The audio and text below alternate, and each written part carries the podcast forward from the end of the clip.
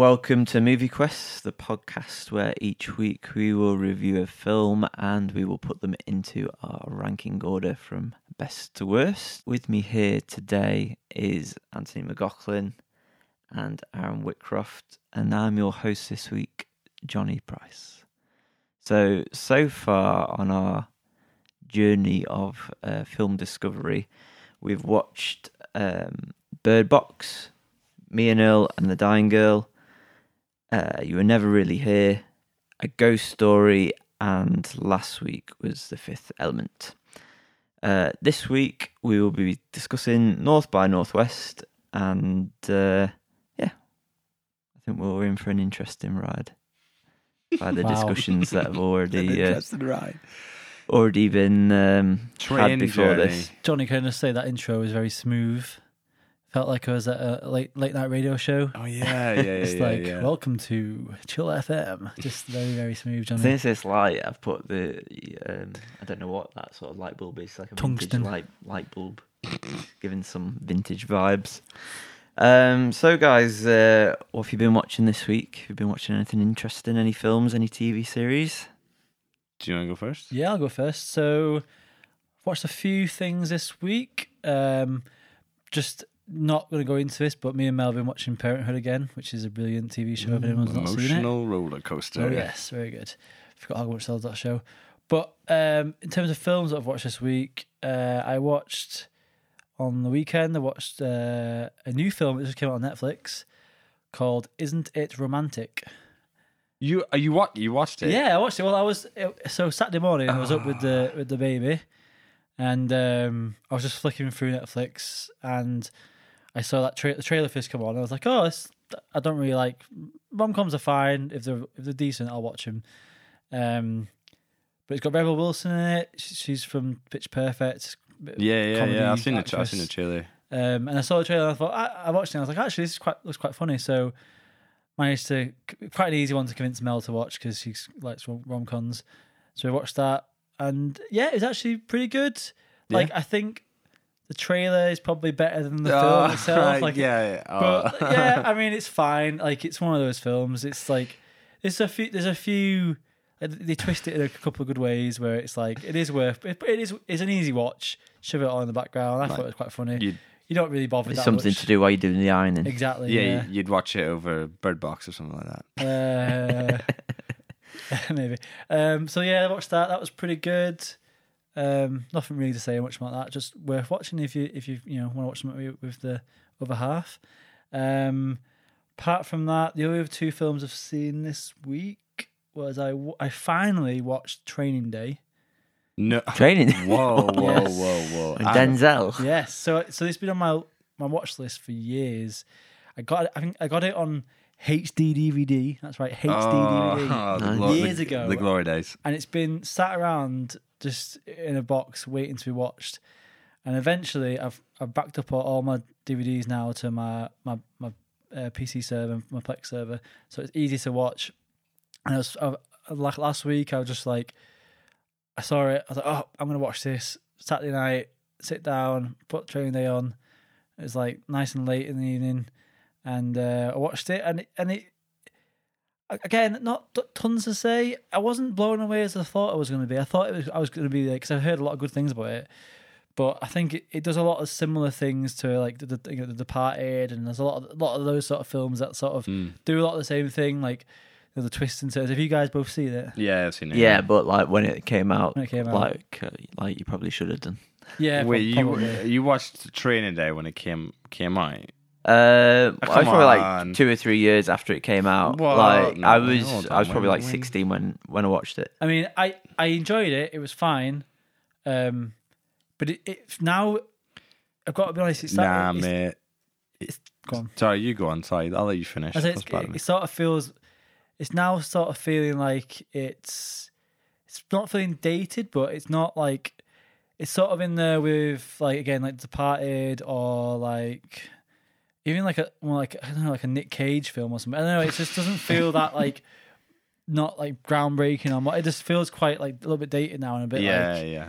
almost feels a bit, uh, I don't know. It's I feel it, like because the Departed exists, I guess, and it The Departed is very, very, very good in my opinion. And Training Day, I really like Training yeah, Day. it's a good film. I- it's, again, it's good, but I think a lot of films have done similar stuff to it now. yeah, yeah, So yeah. it does, so at the time when I watched it, it would have been a lot more you know impactful. But yeah, so I watched that. It was good. Denzel Washington's great in it, obviously. Um, there's, there's, that good the, the good twist. I mean, okay, I'm, I'm going to spoil it for people who. no, don't, don't spoil it. No, I'm going to spoil the like the one thing that's well. If you, if you fast forward twenty seconds or whatever, you don't want to care. But the bit with the wallet, do you remember the bit with the wallet? yeah, Where- yeah, yeah. I know they plant it in the film at the start, which was Yeah, the start yeah. of the film, and you don't really think about it, and it, uh, it's just really nice. It's like all all in one day. It's quite, it's quite, it is like it's quite a cool concept. But it's all in one day, and it's just like all happens, and, and then you know you have, the big ending. Um, but yeah, the, the, the it's a good film. I enjoyed it. I enjoyed watching it, but I think I built it up in my head a bit too much over the Yeah. years. Um, apart from that, the only thing I've seen, which is another Netflix uh, new release that came out in the last couple of weeks, I don't know if any of you guys have seen it, was uh, Behind the Curve. You guys seen this? oh man, I bet you loved it as well. It was it was fantastic. Um, I'd, I'd, again, I think I'd like one of you guys to watch it next week, and then we can have a little chat about it next week because I, I don't want- I don't think it deserves a whole podcast on it, but it'd be quite quite fun to to, to chat about it. Like, if, so if you one of you guys, well, I'm a I'm a flat earther, so oh really? yeah, okay, awesome. absolutely. Yeah, me too. Can you see? So that's two two out of three here. yeah, don't we, yeah? Jeffrey. Well, yeah, I mean, our band Instagram for for a while was uh, dedicated to promoting the cause of flat earthing. So Oh man, But yeah, it's uh, in terms of a documentary, it's fine, but it's just in, it, the, mo- the whole thing about it is it's most interesting finding out how these people convince themselves that the Earth is flat. yeah, yeah. There's there's one scene in particular where they are doing. There's some of them that are doing these experiments to try and figure out if the Earth is flat, Mm-hmm.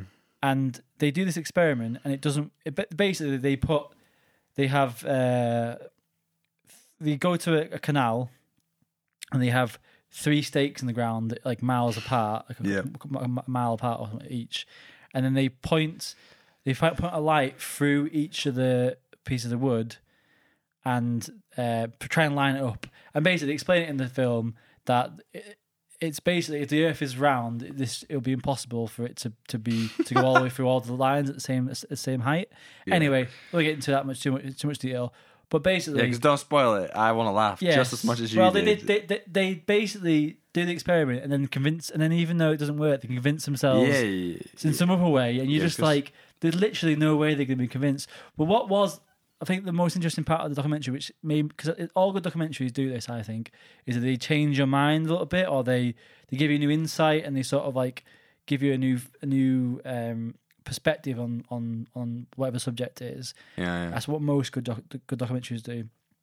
Um, this one for me does a really good job of making you understand why this has risen and why the how people treat flat earthers isn't helping any the situation Of course, at all. yeah, definitely. So yeah, so yeah, totally. I think it's worth watching. I'd love for you, you guys to watch it. and We can chat about it more next week. If you, yeah. is it a I'll- comical look look at flat earthers, or Uh, does it take it quite seriously? It takes it fairly seriously, but the way the, the scenes they use and the way it's sort of angled, you can tell the people behind it are like uh, have a, obviously they, they don't want to be too uh, opinionated, but they, they they the way it's shot and the way it's cut up, it's obviously they're trying to like take the mick out of him a little bit. So Mm. there's one scene in particular where they go to NASA, like a NASA, like um, like a like a like a big, basically like a museum sort of thing, and one of the guy, guys is like, "Oh look, this the it's all fake," and he's like in he's in some little capsule and he's playing with like one of the exhibits,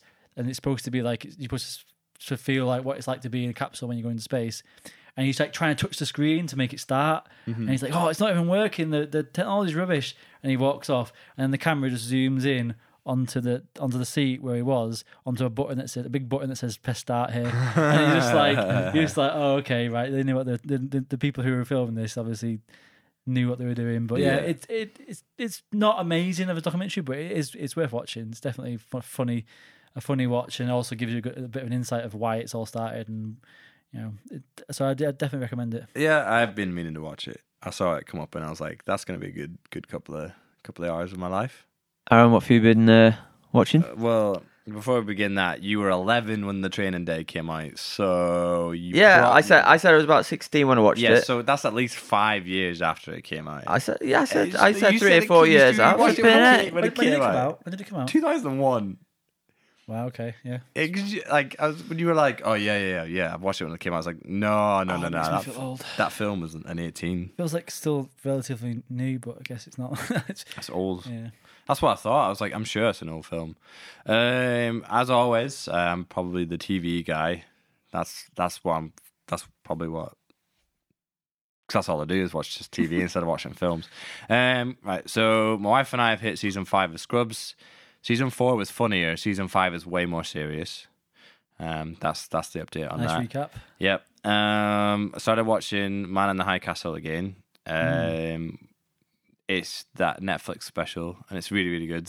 Um, I always like the idea of that, but but watching the first few episodes, I couldn't get into it. Oh, it? Does it get better after yeah, that? yeah, yeah, it's quite slow, and then it just like ramps up. Like the, I think, to be honest, you're right. The concept of the TV program is more interesting than the So, what, actual so do you want to TV. explain the concept to people? who So the haven't heard it? idea is that what if Germany won World War Two, Hmm. but then there was an alternate universe where Germany didn't win World War Two, and what if they were somewhat connected? And that is Oh. that is as much as I'm going to give you because Oh, I don't right. want to give any more away. I just thought it was alternative. No, no, universe no. where So it, it's and it's to all do with like Ah. propaganda and stuff like that. It's so interesting, so good. Um, It's like it's a Philip K. Dick fil- uh, novel. before jumping ahead to to North by Northwest, like Alfred Hitchcock, at the same time he was going to do um, North by Northwest was going to do a film about some people who discovered a ghost ship and uh, well ship, and there was no one on board, but there was like food ready and like it looked like everyone had just disappeared. But he kind of fought through it really hard and um, like the initial setup was great. It looked, was really intriguing Mm-hmm. but the rest of the story wouldn't be as good as the initial setup. Yeah, yeah, yeah. Um, so he decided it's a film that can't be made because it's just gonna, it's not gonna raise up to any kind Yeah, of peak yeah. in it.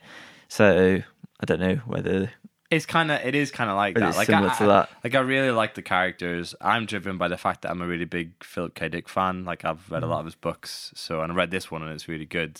Um, and Heather really enjoys it. And if Heather, I have something to watch with Heather, Yes. it's quite interesting. Um, the other two mentions that I want to mention is with you, both of you to seen it. You've been on at me to see it. Finally, watch Manhunt Unabomber, um, which is a eight part TV series about really the? Unabomber. Yeah, yeah, yeah. Ted Kaczynski and how he was caught, and it was just so good. It was just so good. It felt like it was made in the nineteen. It felt like it was made in nineteen ninety five and nineteen ninety seven. Because you know the cuts and stuff in it I was are just surprised like how so boom. little like noise it made when it came out. Because I mean, it was a bigger thing it- over in America, it- but It reviewed really well and it won a few awards. You know, yeah, which is crazy. I think it came out at least on Netflix. It came out around the same time. Mindhunter, which was a different show, Yeah, yeah, which I, Netflix. yeah, I've, I've seen. It's is sort of similar in the in in like how in how they're it's a similar concept, but obviously the uh Uni- Unabomber one's all about the Unabomber. But yeah, Mm. go go on, go on, Aaron. No, no, no, no. Like, it's really good. I'm glad you guys told me to watch it. Like, I would absolutely recommend it because I think it's one of the best TV programs, like dramas anyway, that I've watched in ages. What else have I been watching? Oh, uh, yeah, I watched that Umbrella Corp, Umbrella Well, the first episode of Academy. That's it. Um, It looked to me from what I saw a trailer of it, it looked like a Netflix sort of version of the X Men. have you have you ever like listened to the Black Parade by by uh uh My Chemical Romance. yeah yeah yeah I listened to that like two days ago. Yeah. Right, so imagine chance. like that, but in like a TV program. That's what it felt like. I some stuff I really liked about it, like a lot of the musical stuff and a lot of the shots were really interesting. I watched all of it because basically people in work were like, "You need to watch it. It's so good. You'll get you'll get it eventually." Is it a film or is it a TV show? Nah, it's a TV program, TV. but it's only like five episodes long or something. And it was okay. And the last thing, um, I watched a film called Free Solo Oh, that Jonny, our own Jonny, um, told us, told me to watch. I told that he, he's he's he's seen it in the cinema and then also in IMAX. Yeah. Yeah, saw it on Um, release and in IMAX. Do you know you're probably best? I mean, we're definitely going to talk about this film in the podcast, Hmm. but you're probably best explaining who Alex is, and then I could just tell you a little bit how I felt. Um, I guess Alex is probably the the superstar of the rock climbing world at the minute, uh, and the reason why he's so famous is because he doesn't climb with any ropes. So it's you know it's a, it's a bit of a macabre thing where Life you're having you're having to put yourself into extreme danger to become famous in a particular sort of sport. But uh, it follows him uh, trying to climb up El Capitan, um, which is three thousand feet uh, without any ropes. That's what free soloing is, isn't it? That's the term free soloing. Yeah, is he's climbing without any ropes. any ropes whatsoever, anyone near you. yeah. So what did you like it? Did you? Yeah, really. I, I thought, I. Hmm. So As a non-climber, Okay, Ha- so two, yeah, two, two, two things. Um, knowing the outcome of the film beforehand kind of spoils a lot of like the suspense. Yeah. Well, I mean, like I mean, they're not, they're not going to release. Yeah, no, yeah. They're not going to make the film I mean, if they- he dies. They might make the film if he dies, but I guess they'd do it in a different way.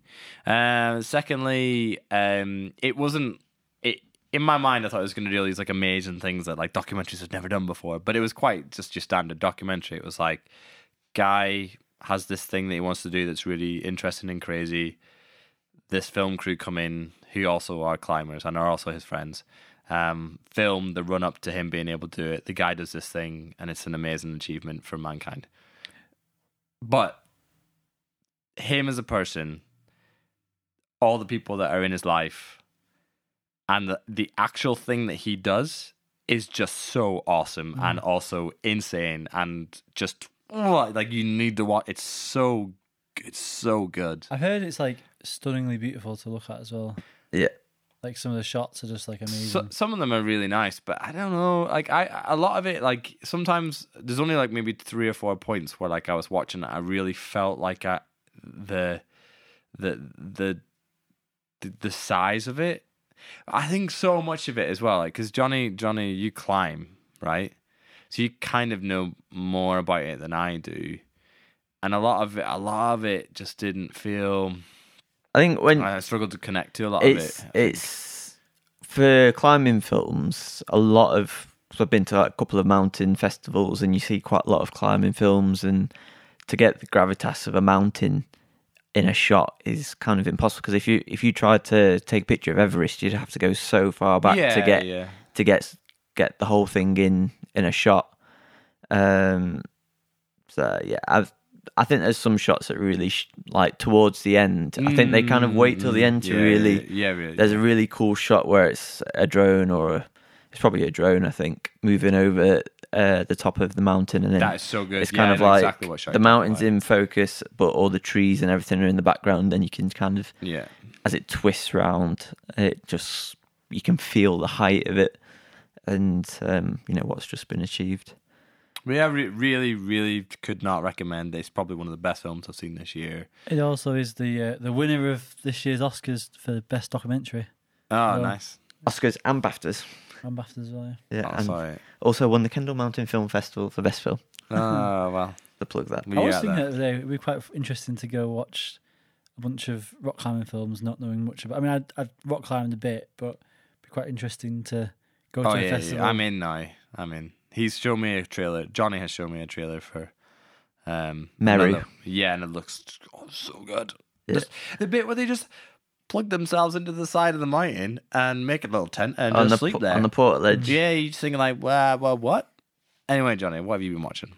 Um, two things. Uh, rewatching Fargo, the TV show. Oh yeah, oh yes. So up to about Mm. episode six brilliant. with uh, Lester Nygaard. Um, yeah, it's just great.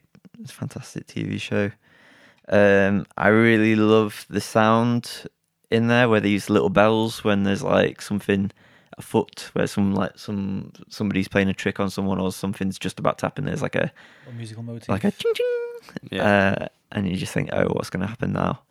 And I really like um, the uh, they're not brothers, but they kind of look like brothers. The deaf one and the um, the non-deaf one, who are like uh, part of Yeah. like the Fargo group, whoever they are. Um, I can't remember if they're like drug smugglers or something like that. like criminal, sort of, yeah, uh, criminal local- organisation. But uh, yeah, I really like those two as characters, and their drum motif, the music that goes along with them, is really cool. And I have also watched um, the, I think it's the Ballad of Buster Scruggs. Oh yeah, again. You tell me to watch again. Uh, yeah, just the start of it. Um, yeah, 'cause do you not was- like it? I couldn't get into it. I watched the first Um, I seen couple and then just turned it off because it was just like. Wow. I really like it. I think it's. I. if usually it, love anything with the Coen brothers. I usually love all their stuff. I'd some like more films like that because it's it's lots of short stories and it's. I like it because you're just like I'm going to get a full story in 20 minutes and then it's going to reset and I'm going to get another full story that's worth 20 minutes. I'll try and watch it this week again. Through most, Some stories are better than others. My favorite one is the guy who's sieving for gold, uh, which is sort of in the middle, and the the CGI is grotesquely beautiful. It's, yeah, it's really horrible and really beautiful at the same time. Yeah, you'll see when you watch it, almost like Bambi. Um, so yeah, so the film that we're discussing this week is North by Northwest. Uh, I thought, as it's my choice of film, we hadn't really moved um, any further back than the nineties. So uh, Yeah, what was the oldest one? Fifth Element, which was Yeah, ninety six. Ninety six, Yeah. yeah. So we're going all the way back to nineteen fifty nine. I was nine. Wait, I was nine when it came out. So Doesn't matter. 97, 97. Yeah. Um, so we're going back almost 60 years now to the start of colour film Before James Bond. before James Bond, uh, and um, probably one of the first sort of spy capers. Um, so just a little bit about the story. Basically, uh, Cary Grant plays Roger Thornhill, who is a advertising executive in New York, and he gets mistaken uh, for a spy. So he gets kidnapped and uh, interrogated, and he's trying to prove his prove his innocence to the the criminal organisation who've um, sort of taken him uh, to a site. Uh, and the film follows him as he tries to prove his prove his innocence, uh, where he tries to find the actual spy. He soon discovers that the spy doesn't exist, so he's actually fallen into the shoes of the spy. So, guys, have you seen many Hitchcock films before this? What's your experience been of Alfred Hitchcock before today? Um, yeah, I've seen Hitchcock. I've seen Psycho. I've seen Birds. I have seen other ones. I'm currently googling it really quick to just remember. Um, oh, Vertigo, and I feel like that's it. Um, what else have I watched? Oh, you know what? I really wanted to watch Thirty Nine Steps because that's supposed to be really, really good, but I haven't. I haven't seen Thirty Nine Steps, and I haven't seen. No, that's literally it.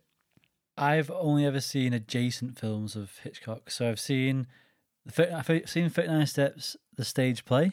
Yeah. That's cool. I've seen. Oh, Mr. and Mrs. Smith. Uh, did you do Rear Window? Yep. So I've seen Disturbia. Right. Okay. oh, yeah. I've seen. I've seen Disturbia. Yes. Are they? The, oh, right. I wow. I did not know they were linked. Yeah, yeah, yeah. I haven't seen any actual Hitchcock film. I don't think. Right. Okay. This is my first. Oh, what? That's um. Yeah. I mean, I've I've seen quite a few. I think this is this was the first Hitchcock film I ever saw. Um. I mean, the thing with Hitchcock is, is so it was so obviously influential. I've seen, obviously, I'll know because it's it's in the zeitgeist. I've seen so many references to his, his films, so Birds. So I remember watching. um Did you ever watch um Around the Twist? yeah. So they did an episode about basically based on birds, where like they, they get chased by birds all the time, and the big birds poo on the house, and then they get stuck in this house because birds chasing them. I've seen that. I've seen um, that '70s show did loads of loads of like funny little scenes where they use like Vertigo or Rear Window or Psycho or whatever. So like I've seen like Hitchcock has definitely been woven into the the cultural like zeitgeist for the last like 60 years. So obviously like I've seen these seen oh, well I'm assuming I'll have seen more of these films because none of you're a big fan. Um, I think like in the last couple of films that we've watched, there've been a couple of um, References. references, going back even even the three or four films, um, sort of heralding um, Alfred Hitchcock or the music that's been used in his films as uh, something to be commended. Um, I think me and Earl and the Dying Girl had uh, quite a few references to Hitchcock. And so, what did you think of the story? Um, Go for it. mm, right. Both barrels. Right. Okay, like just to give you context of how I watched this film. So basically, my opinion should be nil pois. Yeah, it's basically I watched it the wrong way. So the way I watched this because time it's just been a busy week. Uh, so I watched the first half, the first forty-five minutes on my phone with my headphones on, um, in a busy shop on my break. So I paused Oh, it. I paused it. Oh, what was the first place that I paused it? What did I say? Oh, before he got on the train. Then I watched the second forty-five minutes of my break today. So then I finished it when he got just he got decked before he like um when the lady left, oh, he gets- oh, yeah, he gets- and then I watched the last twenty minutes before coming here. They're probably good points to watch up to. Hmm. Interesting. it it so the story for me was I mean I got it like I got it I got the story like some guy like it is accused for, of the wrong thing turns out that the person he's been accused of is a spy and then obviously like he takes on the presi- the spy's job and goes on to save the day or whatever like it's classic like there's that film um oh my goodness with that actor in it that I don't know this is really bad Oh, there we go. Right. So it's really similar to the film The Man Who Knew Too Little, which is basically the same thing but with Bill Murray. So Bill Murray, like, um, is Isn't that based on a different? Isn't that already based on another Hitchcock film? Oh, Man yeah. Who Knew Too Much. It it could be. I've I've not heard of the man who knew too little. it's pretty good. It's amazing. Um, no, it's not pretty good. Like it's pretty. I I loved it. I loved it. It's a really good film, in my opinion. Um. Anyway, so the story, uh, yeah, kind of made sense to me in a way, but the way that the story was told was just completely mental. The characters, the characters for me were just like, what was going on? I don't know. I, again, the film was broken up into three parts. Like it's hard for me to. I Well, just not for us. Not for us, Aaron. it's just I did not. I don't know. I just I didn't enjoy it. Well, Yeah, So- and so- what what were you thinking?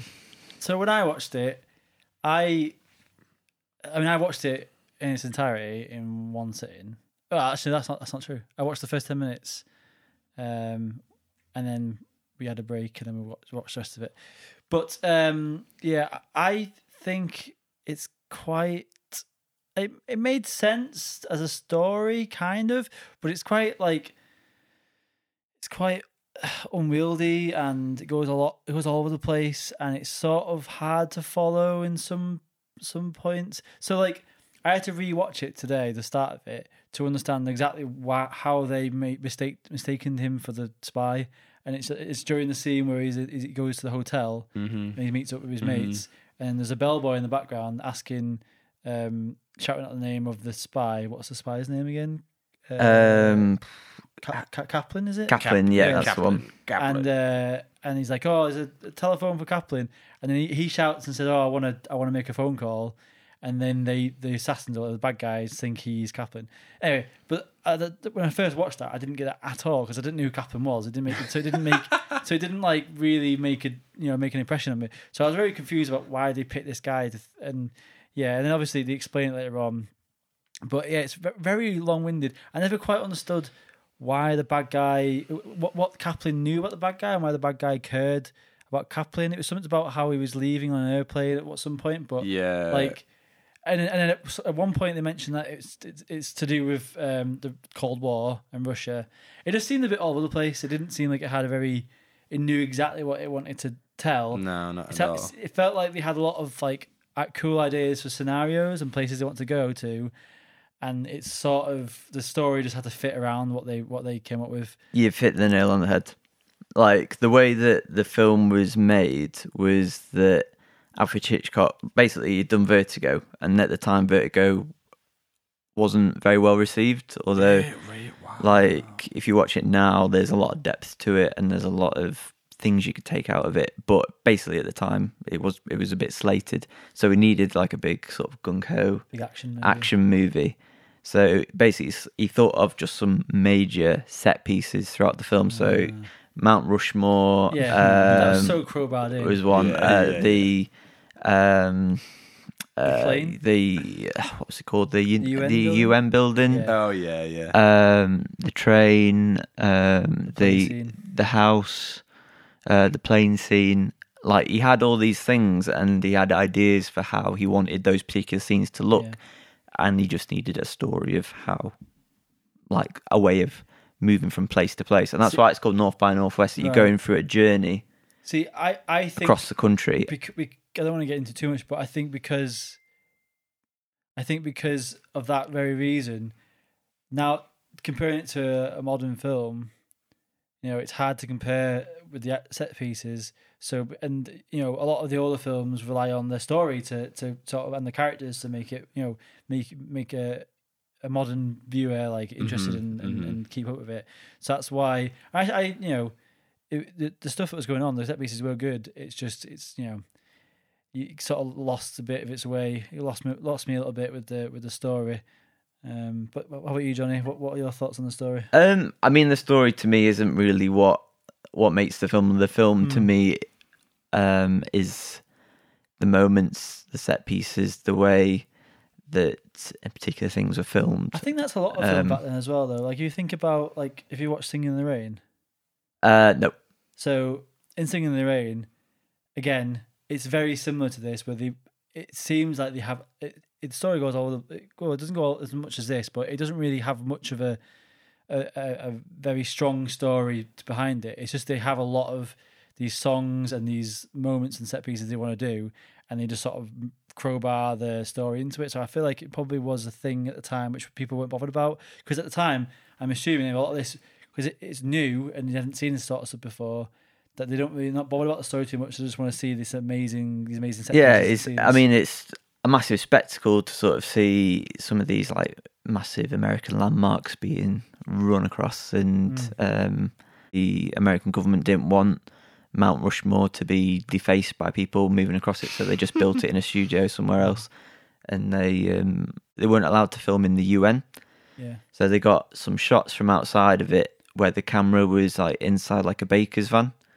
Uh, so it was all discreet. So I was thinking this actually. I was thinking like it's crazy that he's got all of these really famous places. Yeah, and to, to recreate the UN, they went inside with a, a photographer, and they got the photographer to take pictures of all the uh, inside the UN, and they recreated that on a set elsewhere. So there was a lot of time and effort gone into actually making those sets look as realistic as they could, because they they weren't able to get the permission to um, to use them, but he still wanted to have them in the film. yeah. I, I I mean specifically on the UN building. I remember when I first when I was watching it, I thought this was a really awesome or interesting looking building. Very like very Modernist. futuristic, modern for that time. But I did. I was thinking at the time, oh, I wonder if this is actually a real building or if it's like The outside of it's real. right. Yeah, yeah. There's a shot where what's Cary Grant. Yeah, Cary Grant's walking up the steps, and there's a policeman sort of looking around. And he sort of looks at the van a little bit, sort of suspiciously. It's also when he goes up the steps. Apparently, because he obviously didn't have permission, and Cary Grant is a massive a- actor at the time, famous. As he's walking up, someone's walking down, does a double take and looks at him, and you, apparently you can see it in the film. Class. That's pretty cool. Um, so, were there any um, particular set pieces that you enjoyed? Yes, Um, plenty. There was, There's some great moments. yeah. I mean, like for me, one of the best points of the film is right at the start. Is when he gets obviously kidnapped, taken to the house, and then they Mm. they they force him booze. Which is such yeah, yeah, yeah. I want so to ask good. about that. But I mean, okay, that scene. We'll talk about that scene in a second. It's amazing. But what was the why? Why, why- did they force him to drink? What was the? Uh, it was it was bourbon and vodka mixed Yeah, together. why, I think. Why did they do that? Um, So so that it, so that would he would the- he would drive off the cliff and Vodka. die. Why not just shoot him? like Why why not just shoot him? because they have had this idea of a scene and they wanted to crowbar it. In, I think. It is a caper. Yeah, I know. It is not a it is not a serious And everybody's- Jason Bourne know, spy it- film. The whole bit with like in the pre-scene after that as well, like the it's like him being drunk. oh, it's so good. It, but it's, in the that- courts. yeah, Yeah. yeah, yeah, When they go to the court and you're like, wait, what? Wait, we were in a car a second ago, and he's like, call my mother. Like, da, da, da. It's just insane. But it's that- insane. I love that scene though. Like his, the, the the way that the like because The- obviously it's got that old time like they got the uh, backdrop of the the video backdrop and objective backdrop, and then he's in the car. Yeah, and he's yeah. just like he's act- Woozy. acting drunk, and he's acting. like- He's terribly. It's a terrible acting for. I mean, like Cary Grant's great, or whatever, but. Like that was a bad, bad acting of being drunk. It's just really. I mean, I was at the time. I was watching. it, I was like, "Is this supposed to be a comedy?" Because it like yeah, it comes yeah, across yeah, quite yeah. comedic. Yeah, oh, But whole, like a lot of the film but- does. Yeah, I think again, it probably is supposed to be quite funny. I mean, I don't know whether Hitchcock. I haven't seen any more Hitchcock films. Are his films? Um, I mean, this some of them are a bit tongue in cheek. This one's probably a bit more tongue in cheek than others. Uh, but I think some of um, Cary Grant's um, acting style is because he didn't know what the film was about when he was doing it. Right. Mm-hmm. And, Yeah, it, and a- even at the premiere, he's like, "What film have you made?" like he didn't he didn't understand the film. Right. Only Alfred Hitchcock really, in his editing, mm. kind of made the film. I guess that works Together. though because the character doesn't have a clue what's going on. So the Yeah. fact that he doesn't know So, what's going on. like you've got so many versions of Cary Grant, sort of like in different different parts of the film, where you know he's just a really kind of comical to to to observe as, as hmm. he sort of stumbles through the film Yeah. in Yeah. different scenes. but that, So- but that on. does it like does that not make it bad though? Like, Well, like I, I, I was like that. That so you what you've just described makes me think. Okay, so it wasn't crazy. Like it was just bad because it just didn't know what it was doing ever. I mean, the setups because obviously the auction scene is really good. No, well, can we just go back to start? Well, I think it's. I don't think you can say it's say, it's bad uh, because of this or that. I Oh, think. man. I think I enjoyed it. I was enjoying it. It was fun. Like I quite liked that you didn't have a clue what was going to happen next because we went to so many different places. But for me, like, so there's a couple of scenes. Yeah, the driving scene was amazing. That whole segment. Uh, like a lot of films would have just it would have happened for like ten seconds and it would have crashed or whatever. But it just kept going and going and going, and the you know Mm. the police crashed into him, whatever. Uh, yeah, you, ca- you you said another scene was amazing. The It's so good. the auction scene It's where so good. he's basically stuck inside the auction because the, there's people on the exits and he can't leave. So he comes up with his ingenious idea, which I didn't really get at the start. And I was like, oh, hang, hang on. Yeah, yeah, Where yeah, he's yeah. like acting up, so he gets he gets kicked out. Yeah. There's a, there's a, there's a bunch of, and during all these, there's a bunch of great quotes. But anyway, Well, we can get to the quotes in, a, Yeah. in, in a bit. Um, Is there any particular scenes that you enjoyed? So the, yeah, the, the auction scene was incredible, and then um, the Mount Rushmore scene at the end is by far one of the best things that's ever happened. That bit, you know, when the dude's like up with the knife, and then he's like gonna go stab him, even, even though he's probably about a foot away. but that fall looked really good, didn't it? For the time, Yeah. That was amazing. The noise really like good.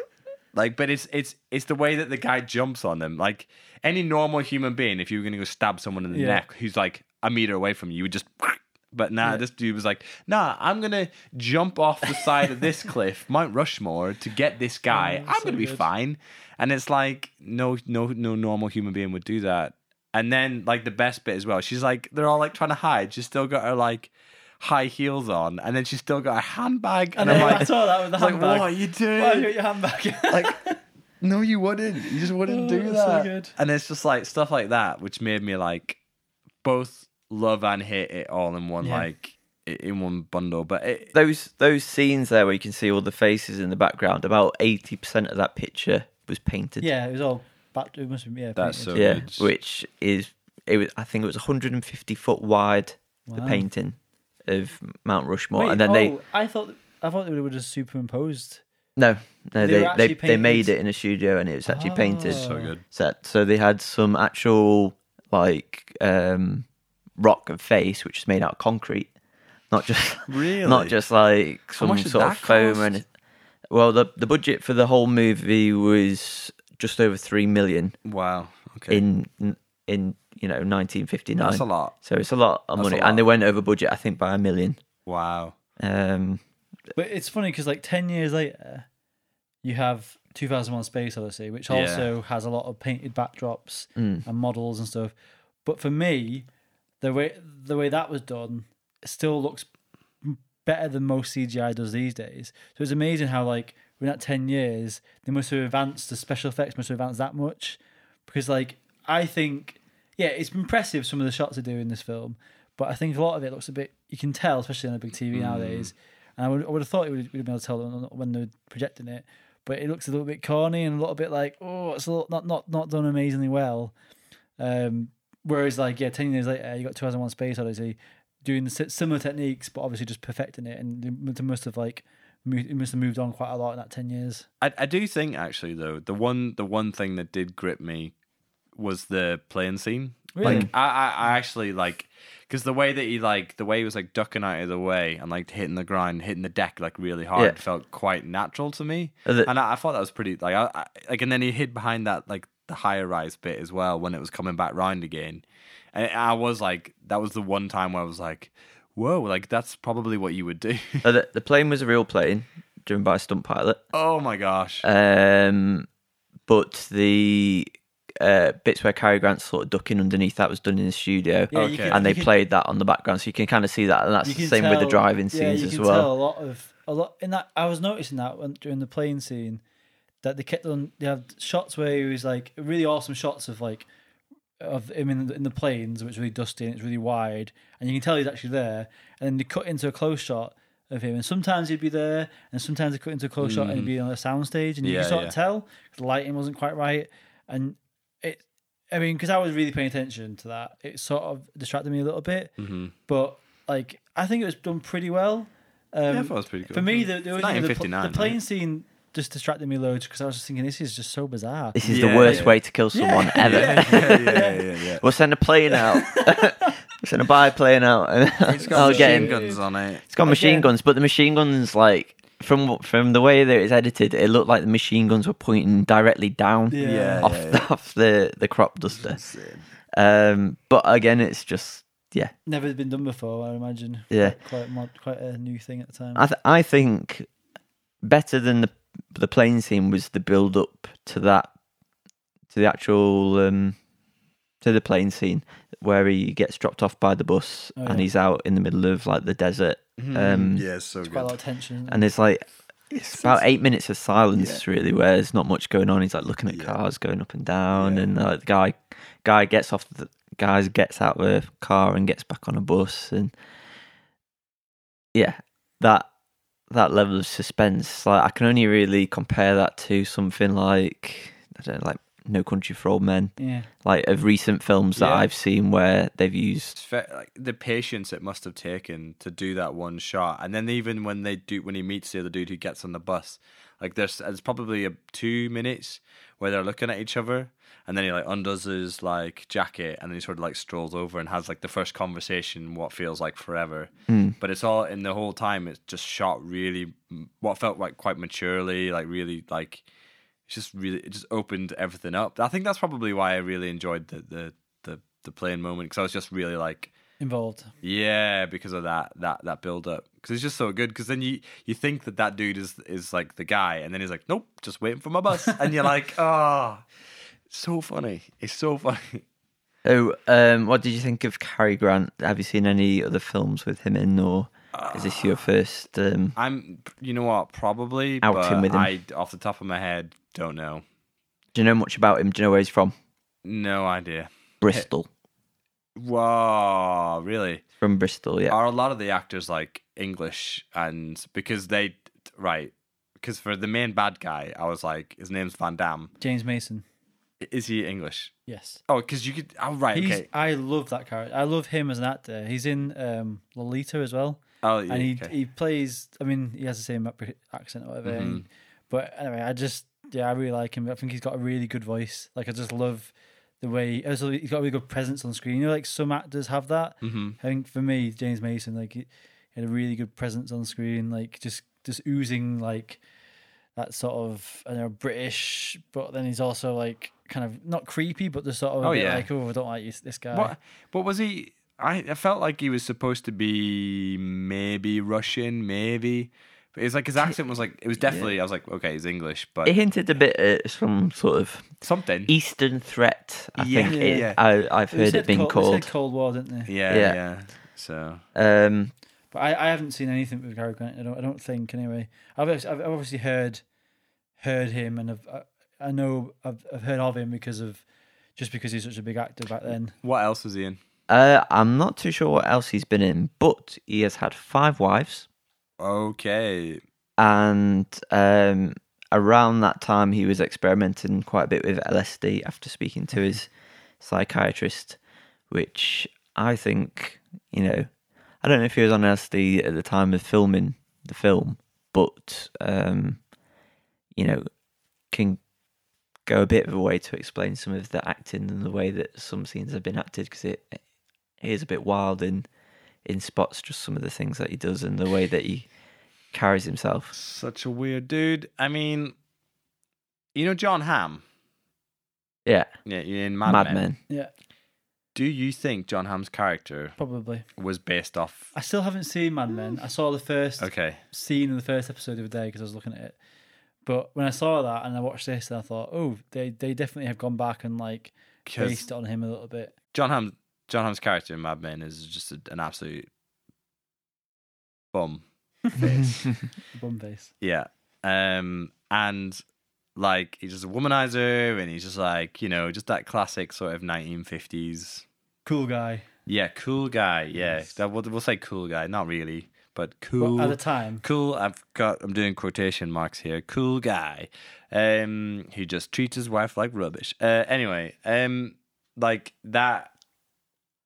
He's an he's in advertising, Yeah. Mm. so I'm wondering if Jon Hamm based his character off Um, um, this. I'm not too sure because I I think I see Cary Grant as a bit more sort of bumbling. Like he's kind of lucky that he's got into the job that he's got, sort oh, of thing. yeah, totally. Like, uh, he, you know, he's he's smart enough. I think I think he.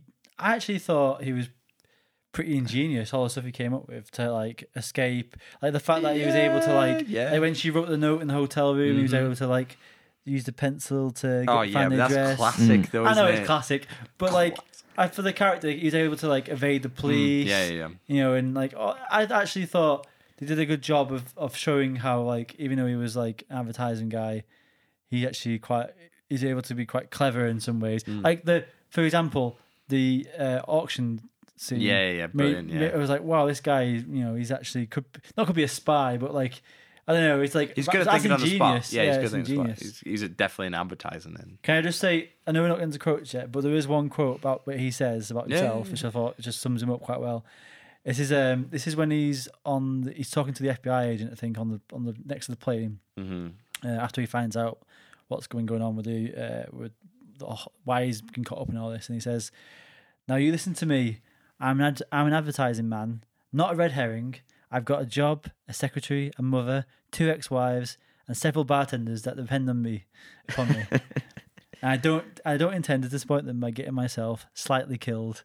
I just thought it's quite again. It's just like a lot of the lines in this film are really well written, like Mm. really really funny, well written lines, like really memorable lines. I think as well. I've got quite a lot of Hitchcock's films were um, or have been put into stage plays because the dialogue, um, you know, is quite good. It's quite funny and witty, Mm. and like you know, in comparison to a lot of the other films that we've watched, like some of them have only had like hundred or so words in in some of the other films. yeah, this yeah. this has probably got more words than all the other films combined. Probably in in this one, there's massive long lines of dialogue.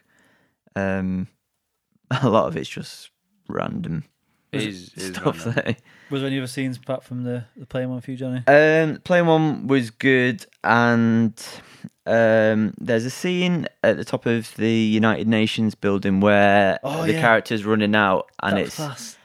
it's hard to tell if it's like It looks like a uh, painting, it's kind of like painted, but Yeah. like running through it, and just the opening credits are you No, know, they're really amazing. good. They're really like good. you look at um like new superhero films, and they're obviously just arcing back to to that kind of Yeah. thing. Um, yeah, just really cool. And right from the opening, uh, where it's got the MGM logo logo, they have um the score playing, so it's like Mm.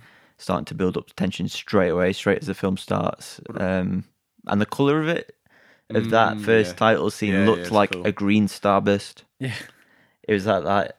I don't even know what that. It's like a limeish. It's one of those things Colour. when, when you go back and watch a lot of these films in the fifties.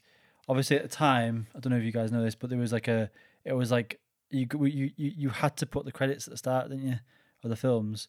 Otherwise, Mm. you get fined. Oh right. Um, so one of the first films that didn't do this was Star Wars, and George Lucas got fined for not for not putting the credits at the start, Mm-hmm. just going into the film. mm-hmm. But that's why when you watch like West Side Story or Singing in the Rain, or whatever, they have this like five minute intro with the music playing in the background with all Mhm. the credits coming on.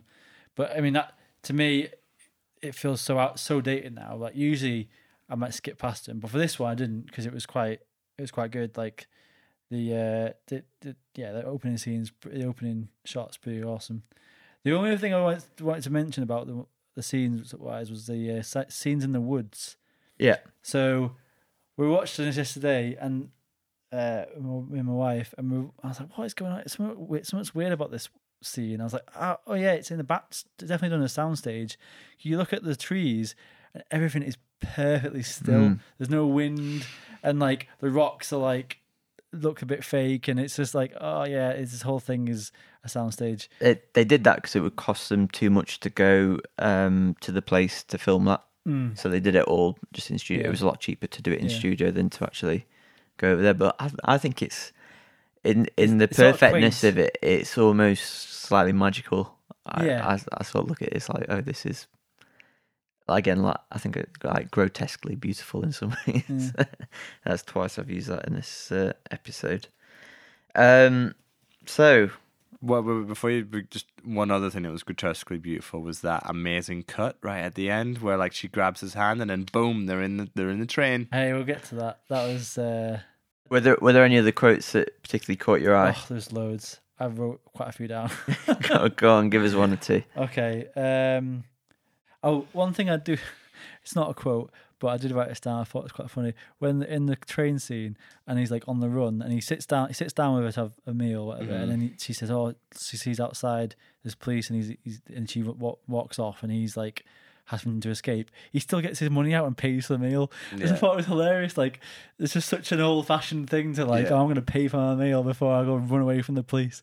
Anyway, I just saw that in my list in my notes. Um, so one um, weird quote when he's inside, he's inside the cabin in the train, and he's like stuck up up in the cabin, and uh, he, he can't breathe or whatever, and he's like, "Hurry up and get me a snorkel." It's just like such a weird.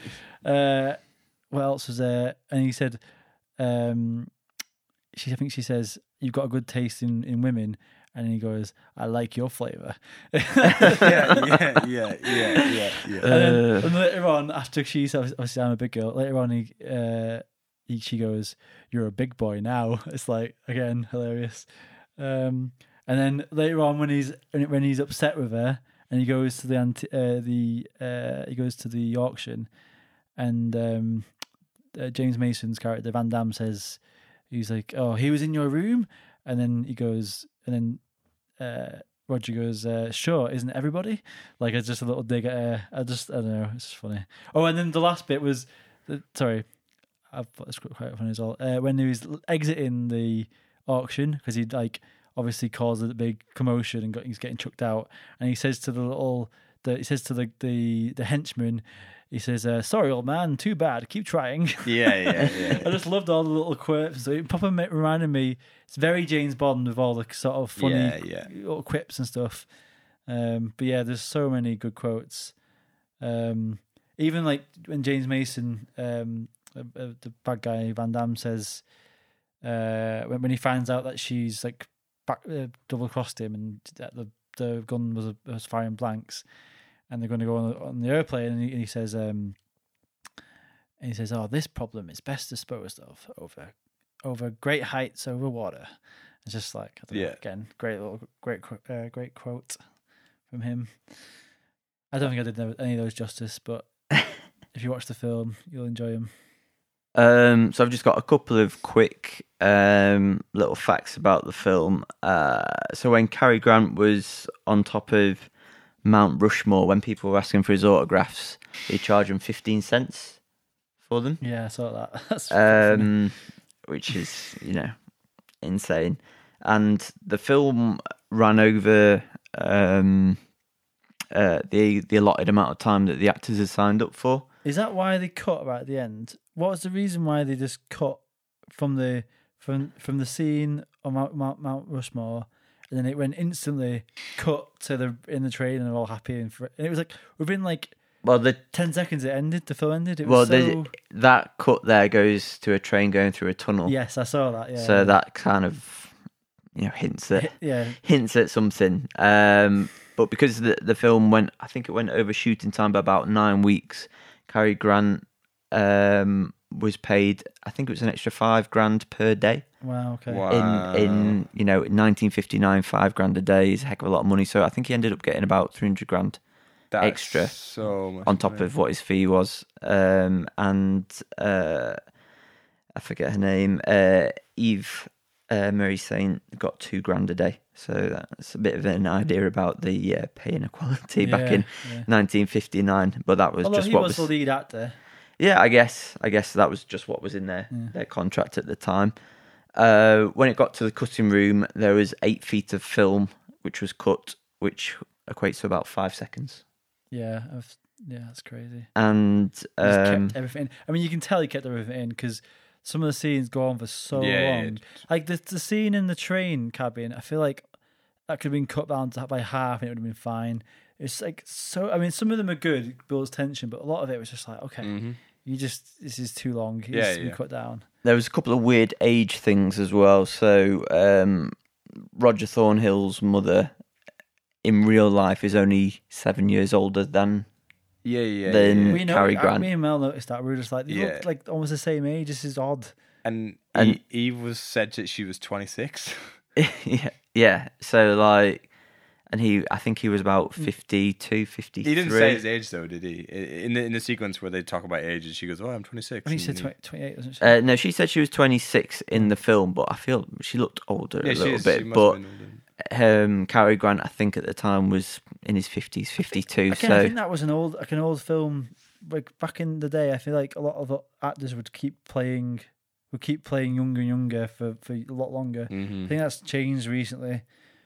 Um, and a lot of people would say that this is probably in um, Alfred Hitchcock's sort of golden age of Mm.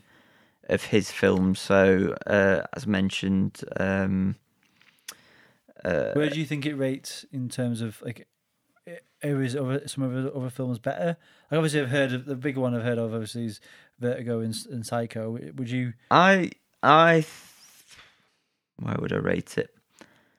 I think Rear Window is probably his best Right. Okay. film. I'll I'll probably try and watch that. Then. Um, I really like Psycho, but I feel like this is a really good stab at a quite generic film, not one that's sort of pushed to horror, not one that's sort of pushed Mm. to uh, sort of murder mystery. It's more of just like an adventure film, Yeah. and there's not that many just pure adventure films that I I like that much. I feel like this one does a quite a good way of Mm. um, of doing it. So if we just look at um, Alfred Hitchcock's how how this sort of falls in line, there was about a uh, a ten year period where he was at his best because he he directed loads and loads of films. I think it's about sixty film, Hmm. well seventy films he was a director for. Um, so within uh, the space of ten years, he'd done Vertigo, North by Northwest, Psycho, uh, The Birds, uh, and Marnie, which are all sort of classed as his um, some of his best. And then just before that, Rear Window and Dial M for Murder. Uh, so that's from 1954 to 1964. But he started directing films in 1922 Right. uh, and he's you know done two or three per year up to that point. So he's got a massive catalogue, but really the only ones he's known for were in this sort of short period of time.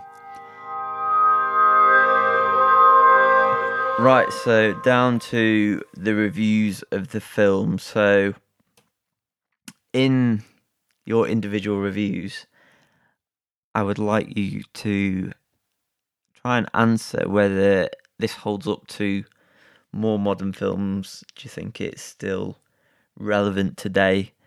Uh, and would it make you want to watch any more Alfred Hitchcock films?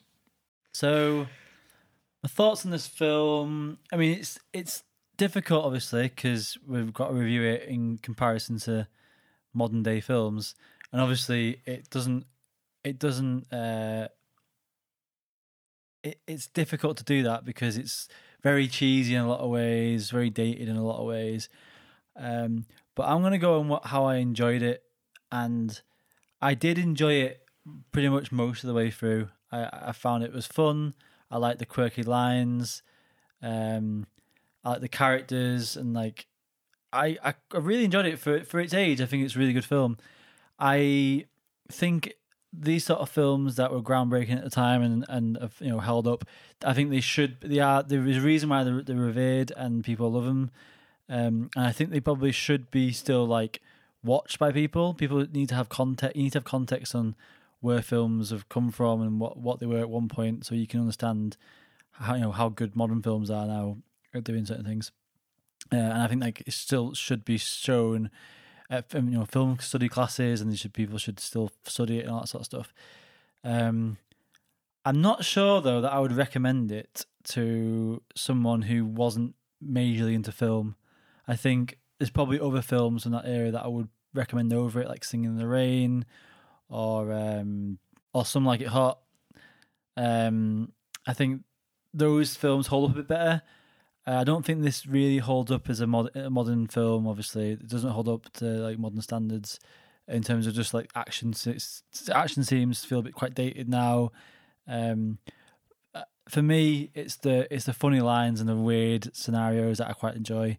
So yeah, I I would say it's um, it's worth watching. It's good to give context, but I probably wouldn't recommend it to anyone who, who wasn't who wasn't like really into film. Aaron, any thoughts?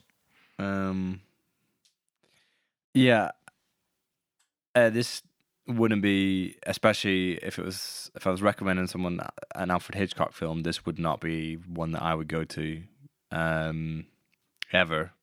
Probably, I never want to watch this film again. um, but that's just like this is just I really didn't like it. I just it was it. I mean, it probably had a lot to do with the way that I watched it. Didn't really like any of the characters. Didn't really get into it. I think you could have cut like for I w- if I was cutting it. Obviously, I'm not as good as like you know I'm not Alfred Hitchcock, but I would cut so many like bits of like from it, like just the long scenes of just nothing. Um, like yeah, I don't know. I didn't like it. I'm sorry. I just I don't know what else. I just it just didn't really get me. I did, or I, di- I didn't get into it in the way that maybe I should have done. Maybe I kept feeling like I was gonna have this moment where I was like, "Oh, yeah, this is why people love this film." But I kept finding myself in scenarios or situations where I was like, "I don't like this piece of dialogue. I don't like what's happening here." Like there was funny moments in it, yeah, and like there was points where I was like, "Oh, like that was pretty cool." Like some of the stuff that I've put is just like this guy is either incredibly drunk or just stupid. Um, the dinner scene. What have I just witnessed? Um, was it supposed to be funny? Uh, like there was just so many moments where I was like, I don't know if it, the film didn't know what it wanted to be for me, and by saying like that, that he didn't really know what this like what the story was going to be. He just had loads of like really great things that he wanted to like put into film to make a film that came across, and for me that just f- fell flat on its face. I was like, oh right, okay. I wasn't like like into it. Like whereas like films I have watched like Forbidden Planet and um Casablanca from that generation, like I still remember those quite vividly. And I like loved those films. Do you think, yeah, like you were saying before about how you watched it, do you think if you would have seen it in the cinema, even like now, and watched it all in one go, do you think it would have maybe you would have got into it a little bit more? Because obviously watching it broken up is going to be difficult to get into. Or do you still think most of, you, most of the problems you have with it, you'd still have with it anyway, even if you, I don't know. watch it in cinema? I, maybe it, it's gonna it's not ruined for me. No matter how I how I go about it. Like, do I think it was important for it to happen? Yeah, like, like if if that film had to be made for like James Bond films to be made or like lots of good action films, then I'm so happy it was made because it's Fast and Furious wouldn't exist if we didn't have North by Northwest. If that's what you're telling me, That's the quote of the day. I would be, you know, I would I would be severely disappointed. But if you tell me that Fast and Furious and, and lots of like great action films would exist without that film, then yeah, see you later, mate. I know I feel really bad. I, I know It's that this alright. is this is one of Jonny's favorite films, and I'm just like super not into it. And I don't want to like bash it too much. Like it's just my opinion on it. It's not like you know I don't. I'm not gonna judge people for like liking this film. I just didn't like it. I think you should judge anyone for liking any film. What? I don't think you should judge anyone No, for liking right. any film, really. Yeah, it's true. I I think um, you know I think this is probably the fourth or fifth time watching it. Um, I th- I think there's some valid reasons why uh, it's not a perfect film. I think the dialogue scenes are not great, Hilarious. I don't I don't come away from the film and think, oh, that bit of dialogue was a bit naff or like that story didn't make much sense. I go away from it thinking, oh, that that aeroplane scene was amazing and some of those set pieces were just you know, like how did he do those? Like how did he get the uh, the rights to film in those particular places? And that's what I take away from the film more than um, the acting or the um, story. I think it's more to do with the cinematography for me, um, and that's really what uh, in this film I I feel like Alfred Hitchcock's uh, strongest card is is the way that it's shot. Um, you know, some of the ways that uh, in the crop dusting scene where he um, got some really wide shots. He got a, a massive crane out into the desert, and then he, he he put lines anchoring it down, and then he tightened up the rope just so he could get a really still shot. Um, some of the ways he pioneered That's so cool. filming um, to uh, get some really interesting techniques and uh, show people things that they wouldn't have seen Mm. in everyday life back in back in that time. I think that's what the greatest achievement of the film is, uh, rather than um, some of the story and acting, uh, which I feel is uh, is quite weak in the film compared to some of his other uh, works. Uh, but I still really enjoyed it. Um, I do think it is a tad long.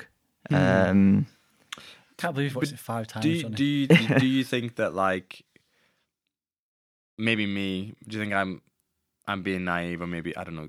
Is complacent the right word?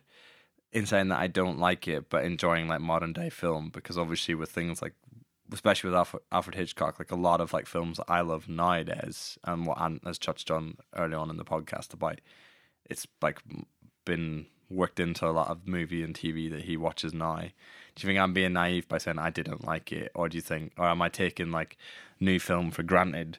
I don't know. Like I feel, I almost No, feel bad I think- for not no, liking I it now. think You know, it's valid not like it. Like a lot of people, uh, to talk, talk, you know, talking about music, a lot of people you know, will say that they don't like the Beatles, Mhm. and you'll say, "Oh well, you know, if it wasn't for the Beatles, you wouldn't have this band or that band or the other band." Mhm. But then some people, like I, like the Beatles for what they are. Now Mhm. I think they still hold up, obviously. yeah, me too. Me too. Um, but some people don't. So it's sort of that, you know, it's it's just down to your opinion. If you don't think it holds up, you don't you don't you don't like watching it in you know now, then that's that's valid. That's fine. Mm. Yeah, I mean, I think going back to films like this does help you understand why films uh, that have come out since are the way that they are, and um, it helps give you like to see some of those techniques that we use. Some of them you think they're from a modern day film because they look so good for that time period, and they look good even in some of today's standards, but Mm. Some elements of the film, like the story and the dialogue, have dated throughout time. So I think the actual cinematography has lasted through um, through time, but the Mhm. story and the way that it's been, um, you know, acted is um, is what's dated it a bit, Mm. and some of it is a little bit crude, um, but um, yeah, I still enjoyed it.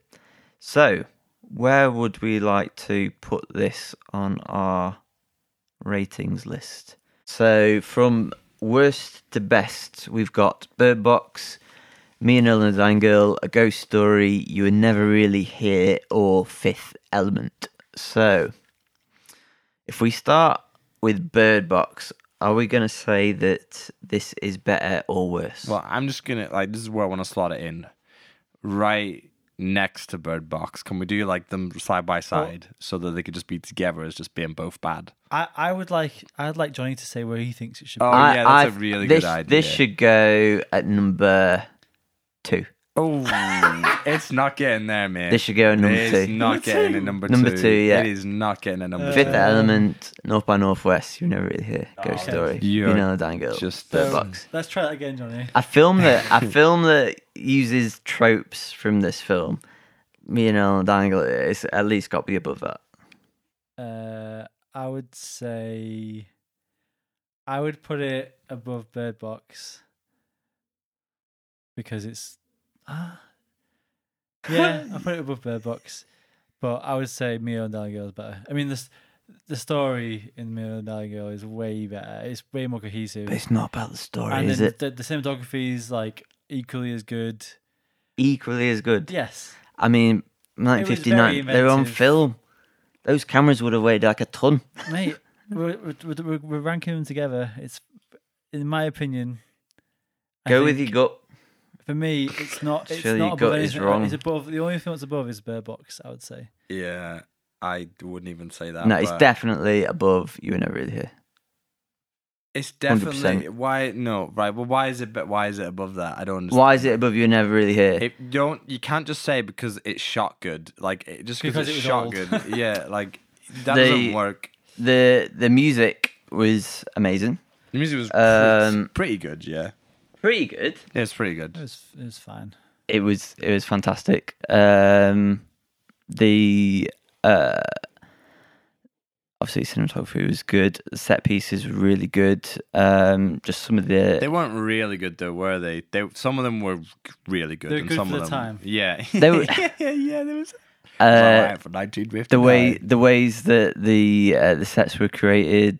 Um, What the really static set in the forest? It's like silent and there's no wind. It's and it's really okay fake. for an But- old film to be beaten by other newer films. more athletic films. Yeah, because they're newer. Like they've just taken what the old film has done and just built upon it. That's but okay. I, I also I also do like some of the nostalgia from it though. Fair I, enough. I I do like that Everyone wears that suits. that timepiece of yeah.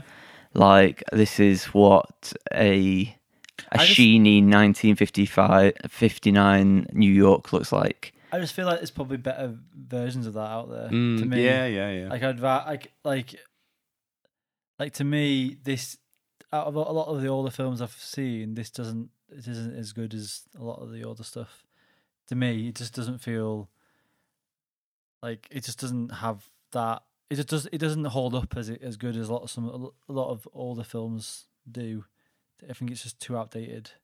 and he's he's got other films that story wise are are The amazing. story is all over the place. and and also it sh- is shot really well too. Like it does both, and the soundtrack's amazing. I mean, come on. That's an easy one to pick. Yeah, that I, does, I, I was I was gonna pick. Uh, that's why I picked a bit more of an odd one off the beaten track. no, I- I- I- Um, yeah, so we're saying this is going at, in at number three then, if we even out our, our scores. nah. Yeah. This is going. and I will, I will. So you're saying it's better than Ghost Story. You're you're saying this is worse than Ghost Story, yes. Yeah, worse than Casey Affleck. Don't start that. yeah. Don't start that, mate. That was I was off air. That was. um. Yeah. I, yeah. Yeah. I really didn't enjoy it. I really. I say, I mean, for me, it's got to be. Number four. I, I mean, number four. I, I would, I would maybe give you it because you love it that much. I would Yeah. maybe give you that. don't do it. Do it. But, Don't but, do it. You set you're Do setting it. yourself up for a precedent for the rest. How many of- times have you seen Me and podcast. Earl and the Dying Girl? The once. I've seen this five times, and I'm probably going to watch it a lot more times in my life. and How many I- more times are you going to watch Me and Earl and the Dying Girl? I'll probably watch it another time. Just Yeah, one more time in your lifetime. They might watch it more than that. No, but he's just said once. How many times are you going to watch it? Well, I've already seen it twice. You've seen it twice. and I'll probably see it again. Yeah, You're going to some watch it one more time in your lifetime.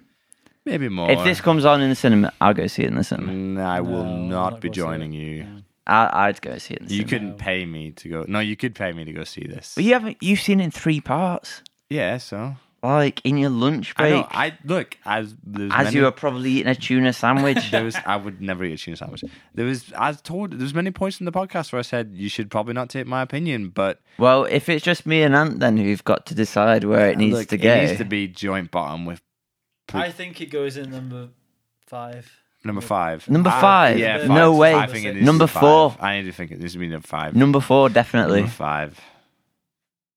Well, No, It's not because bad. then These are all good films, apart from Bird Box. But these are all good films. so, I mean, it's still I not think it. bad. I think this definitely needs to go higher. mm, does it? I think. I So think for re- for for our sake as review as uh, any sort of Okay, review. wait. Just just say the list So with the it being number is- four for me. What's that? Just say it with being number four for me. Okay, I hear so it. Fifth Element is number one. Mm-hmm.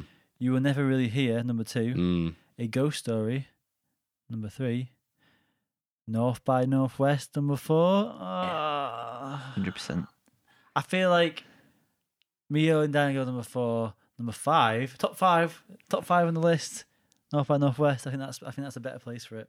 It just I, it infuriates me that it's above me and on the dying girl. I, I that film for me just like hit. Let's put it this way: me and Aaron both really enjoyed Mio and Dying Girl, and you weren't that interested. No, I like. I really didn't like that film. Whereas- I thought it was terrible. Me, me- Really acted really badly Yeah, and like whereas- really Was- terrible. was- like Whereas you didn't, you loved this film, and me and Aaron, are, I don't. I'm like, it's fine. On the and fence and about Aaron it. is doesn't like it. So to me, it goes below Mio and Dying Girl. Just out. of Yeah, I think so too. So that's the list. Your problem was that you joined the podcast with uh, as a three, so then you, one of us was always going to get like voted. I got voted on the ghost I, story. I That's think I like need it. to like to, like, WhatsApp a people challenge. to like win them win them over prior to the Yeah, uh, prior to like I'll be like yeah I'll vote for your film if you vote for my film sort of thing. All right, okay. So well, forever be on your he- forever on your heads be it. Sorry, Mr. Hitchcock. Uh, you have other films, Mr. Hitchcock, that are really, really good. So Well, don't you worry. We've got we've got you for another day. Right. Well, on that sad note, we will end our podcast and we will be back again next week. See you later.